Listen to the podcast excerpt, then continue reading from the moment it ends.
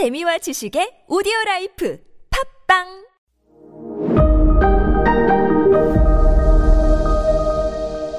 네, 여러분 안녕하십니까. 역사 스토리텔러 썬킴 인사 드리겠습니다. 나폴레옹이 황제가 됐습니다. 프랑스는 공화국, 끝- 공화국 끝났어요, 이제. 10년 동안 공화국 끝나고 다시 나폴레옹 지- 프랑스 제국이 됐어요. 황제가 된 다음에 뭘 해야 되냐? 뭘 해야 될까요? 목욕제계? 아니요. 즉위식 해야죠, 즉위식. 딴 딴 따단. 아, 그건 결혼식이구나. 왕관 써야죠, 황제관. 그래가지고 1804년 12월 2일, 2일 나폴레옹은 노트르담 대성당에서 대관식을 가지고 황제로 즉위를 합니다. 뭔가 좀 약간 다르잖아요? 기억나십니까? 프랑스사 굉장히 오래 했다 지금 보니까 저도요. 원래 프랑스 왕들은요, 왕들은 역대 왕들은 왕 즉위식 할 때는 프랑스의 랭스란 데에 있는 랭스 대성당에서 즉위식을 가져요. 근데 나폴레옹은 랭스가 아니라 파리 한복판에 있는 노트르담 대성당에서 즉위식을 한 거잖아요. 왜? 나폴레옹은 이렇게 생각했어요. 이전에는 왕이었어요. 프랑스 왕, 루이 16세 왕, 루이 15세 왕, 13세 왕, 이렇게요. 나폴레옹은 이렇게 생각했어요. 나는 지금까지 있었던 기존의 프랑스 왕과는 다르다. 나는 로마 대제국의 시저의 뒤를 잇는 황제가 될 것이다. 이게 키포인트예요. 나는 왕이 아니라 황제다. 킹이 아니라 엠퍼러다. 라고 선언한 거예요. 그래서 왕이 즉위를 했던 랭스 대성당에서 난 안 하고 나는 노트르담 대성당에서 한다. 그 프랑스 화가 다비드가 그린 대관식, 나폴레옹 대관식이라는 그 큰 유화가 있어요. 루브르 박물관에 가보신 분 아시겠지만 그 사이즈에 압도당해요. 우와, 이거를 사람이 그렸다고? 가로, 세로 10m거든요? 루브르 박물관 가면요. 그래가지고, 그 웬만한 그, 이, 휴대폰 가지고는 이게 프레임 안에 안 들어와요, 다. 그래서 보통 뭐 신혼여행 가신 분들 여기 다 사진 찍으시는데 이게 그래서 이 프레임 안에 안, 안 들어오기 때문에 옆에서 보통 많이 찍으시거든요. 옆에서. 그래서 다 안 들어오는 엄청난 사이즈인데 완성하는데 3년 걸렸어요. 다비드라는 그 화가가 이 나폴레옹 대관식 그림 그리는데요. 그 안에 굉장히 정치적인 메시지가 있거든요. 대관식 그림 안에. 자, 보세요. 원래 나폴레옹의 키는 170 정도예요. 키가. 근데 그 그림 보면 가장 큰 사람 중에 한 명으로 그려놨어요. 다비드가. 거의 180이 넘는 사람을 그려놨거든요. 저 썬킴 같이 저 키는 187입니다. 나이 드니까 줄어드는 것 같아. 제가 여권 만들 때만 하더라도 188이었거든요. 지난 해에 신체 검사 받을 때 보니까 187이더라고요. 왜 그럴까요? 이런 거인으로 그려놓은 거예요. 그리고 기억나십니까? 그 시- 샤를 대제라는 프랑스 왕이 로마까지 가서 로마 교황으로부터 황제 즉위식을 했던 거. 제 프랑스사 하면서 말씀드렸어요. 그러니까 황제, 아, 교황이, 교황이 황제 즉위를 시켜줬어요. 샤를 대제란 사람을. 그 모습을 원했어요. 나폴레옹은. 나도 교황이 내 머리에 왕관, 황제의 관을 씌워주는 그런 장면을 원한다.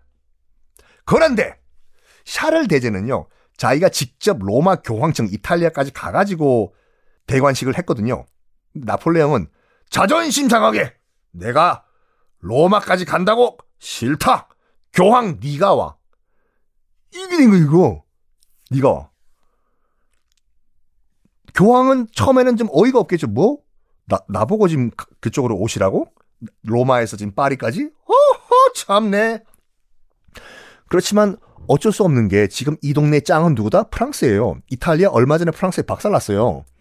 오라고 해요, 지금 황제가. 프랑스 황제가.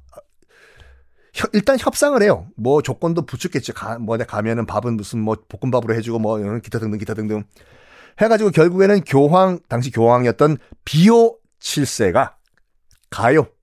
에이 간다 그래. 밥은 그냥 맨밥이 아니라 볶음밥 해준다니까. 가요. 갔는데 그 성당 안에 들어가지도 못하고 밖에서 그때가 12월이니까 추, 추워요. 파리 굉장히 춥거든요. 12월에 영하 2도였어요. 영하 2도인데 일단 그 나폴레옹이 도착 안 했다고 해가지고 교황도 밖에서 덜덜덜덜덜 떨고 기다린 거예요. 나 교황인데 나 이불 좀 주면 안 되냐? 일부러 그런 장면을 연출했습니다. 나폴레옹이 왜? 내가 교황보다 위에 있다는 것을 보여주기 위해서 일부러 교황 권위를 깎아버리기 위해서 저 멀리 이탈리아에서 비행기 타고 왔겠습니까? 아니죠. 말 타고 걸어왔겠죠. 그런 교황을 영하 2도 노틀담 대성당 바깥에서 오돌오돌 떨게 만든 거예요, 이걸요. 그게 또 다가 아니에요.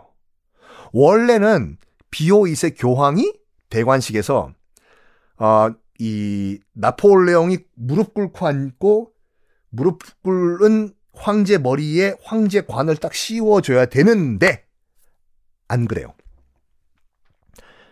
비오이세는 교 황제의 관을 손에 들고 있었어요. 근데 이 황제의 관을 나폴레옹이 손으로 탁 낚아친 다음에 지가 써요. 진짜로. 교황은 그때 약간 멘붕이 왔다고 하죠. 아니 내가 이거 씌워주기 위해서 여기까지 로마에서 왔는데 뭐 내 손에 있던 걸 지가 뺏어가지고 지가 지 머리 위에서 셀프 대관식이야? 이걸요. 근데요, 이 다비드란 사람도 그 화가도 그걸 그릴 수가 없잖아요. 원래는 그 대관식 장면은요, 굉장히 세세하게 자세히 기록돼 있어요. 누가 뭐 했고 뭐 했고 뭐 했고 기록이 정확하게. 진짜로 나폴레옹이 교황으로부터 왕관을 뺏어서 지가 지머리에 썼다라고 정확하게 그 정사에 기록이 돼 있어요. 다비드는 이걸 그릴 수가 없어. 당연히 어떻게 그걸 그려요. 그래서 그걸 그릴 수가 없으니까 뭘 그리냐면 이미 황제가 된 나폴레옹이 자기 부인 황비죠. 조세핀을 무릎 꿇인 다음에 조세핀 머리 위에 왕비관을 씌워주는 그림으로 대체를 해요. 그래서 지금 한번 검색해 봐요, 여러분. 네이버에 나폴레옹 대관식이라고 보면은요. 나폴레옹 지가 머리에 쓰는 게 아니라 나폴레옹이 지 부인 머리 위에 왕관 씌워주는 그 그림이 나오거든요. 그래서 데이, 다비드란 화가가 어쩔 수 없이 그걸 그린 거라니까요. 그래서 굳이 따지면 그 그림의 이름은 나폴레옹 대관식이 아니라 왕비 조세핀 대관식, 왕비 수여식 그거야 되는데 하여간 뭐 그거는 프랑스 당국에 여러분들이 이메일 보내보시든가 하든지 여러분 뒤에 그림 봐보세요. 이제 하객들이 와 있겠죠. 하객들. 딱 중간에 아주 우아한 중년 여성이 한 명 있을 거예요. 나폴레옹 엄마예요. 그 그림상 그림 안에 있는 거. 나폴레옹 엄마인데 실제로는 나폴레옹 엄마는 그 대관식에 안 왔어요. 왜? 조세핀이라는 그 나폴레옹 부인 와이프가 나폴레옹보다 6살 연상이었거든요. 이게 마음에 안 든 거예요. 그 시엄마가. 어? 그 되게 싫어했어요. 그 자기 며느리를요. 조세핀. 쟤 때문에 우리 아들 인생 망쳤다. 뭐 등등등으로. 안 와요. 안 왔는데도 버젓이 참석한 거로 그림에 그래요. 아주 우아한 여인으로. 결정적으로 이건 숨은 그림 찾기 여러분. 제가 이렇게 말씀드린 다음에 여러분 한번 찾아봐요. 결정적으로 그 하객 중에 누가 있는지 아세요? 시저가 와 있어요. 로마 황제 시저, 카이사르. 시저가 딱 나폴레옹 대관식에 그 하객으로 와 있다니까요. 올 리가 없죠. 무슨 타임머신이 있는 것도 아니라. 다비드가 시저 얼굴을 거기다 하객 중에 하나 그린 거예요. 그 말은 뭐냐면 나폴레옹은 로마 황제 시저의 전통을 이어받는 유럽 대륙의 황제다. 라는 걸 보여준 거예요. 이걸 보고 굉장히 칭찬했다. 참 잘했어요 라고 했다고 하죠. 나폴레옹이 다비드 우 쭈쭈쭈쭈 잘 그렸어. 이런 식으로. 자, 이렇게 나폴레옹이 황제가 됐습니다. 황제가 됐어요. 이제 나폴레옹은 뭘 하냐?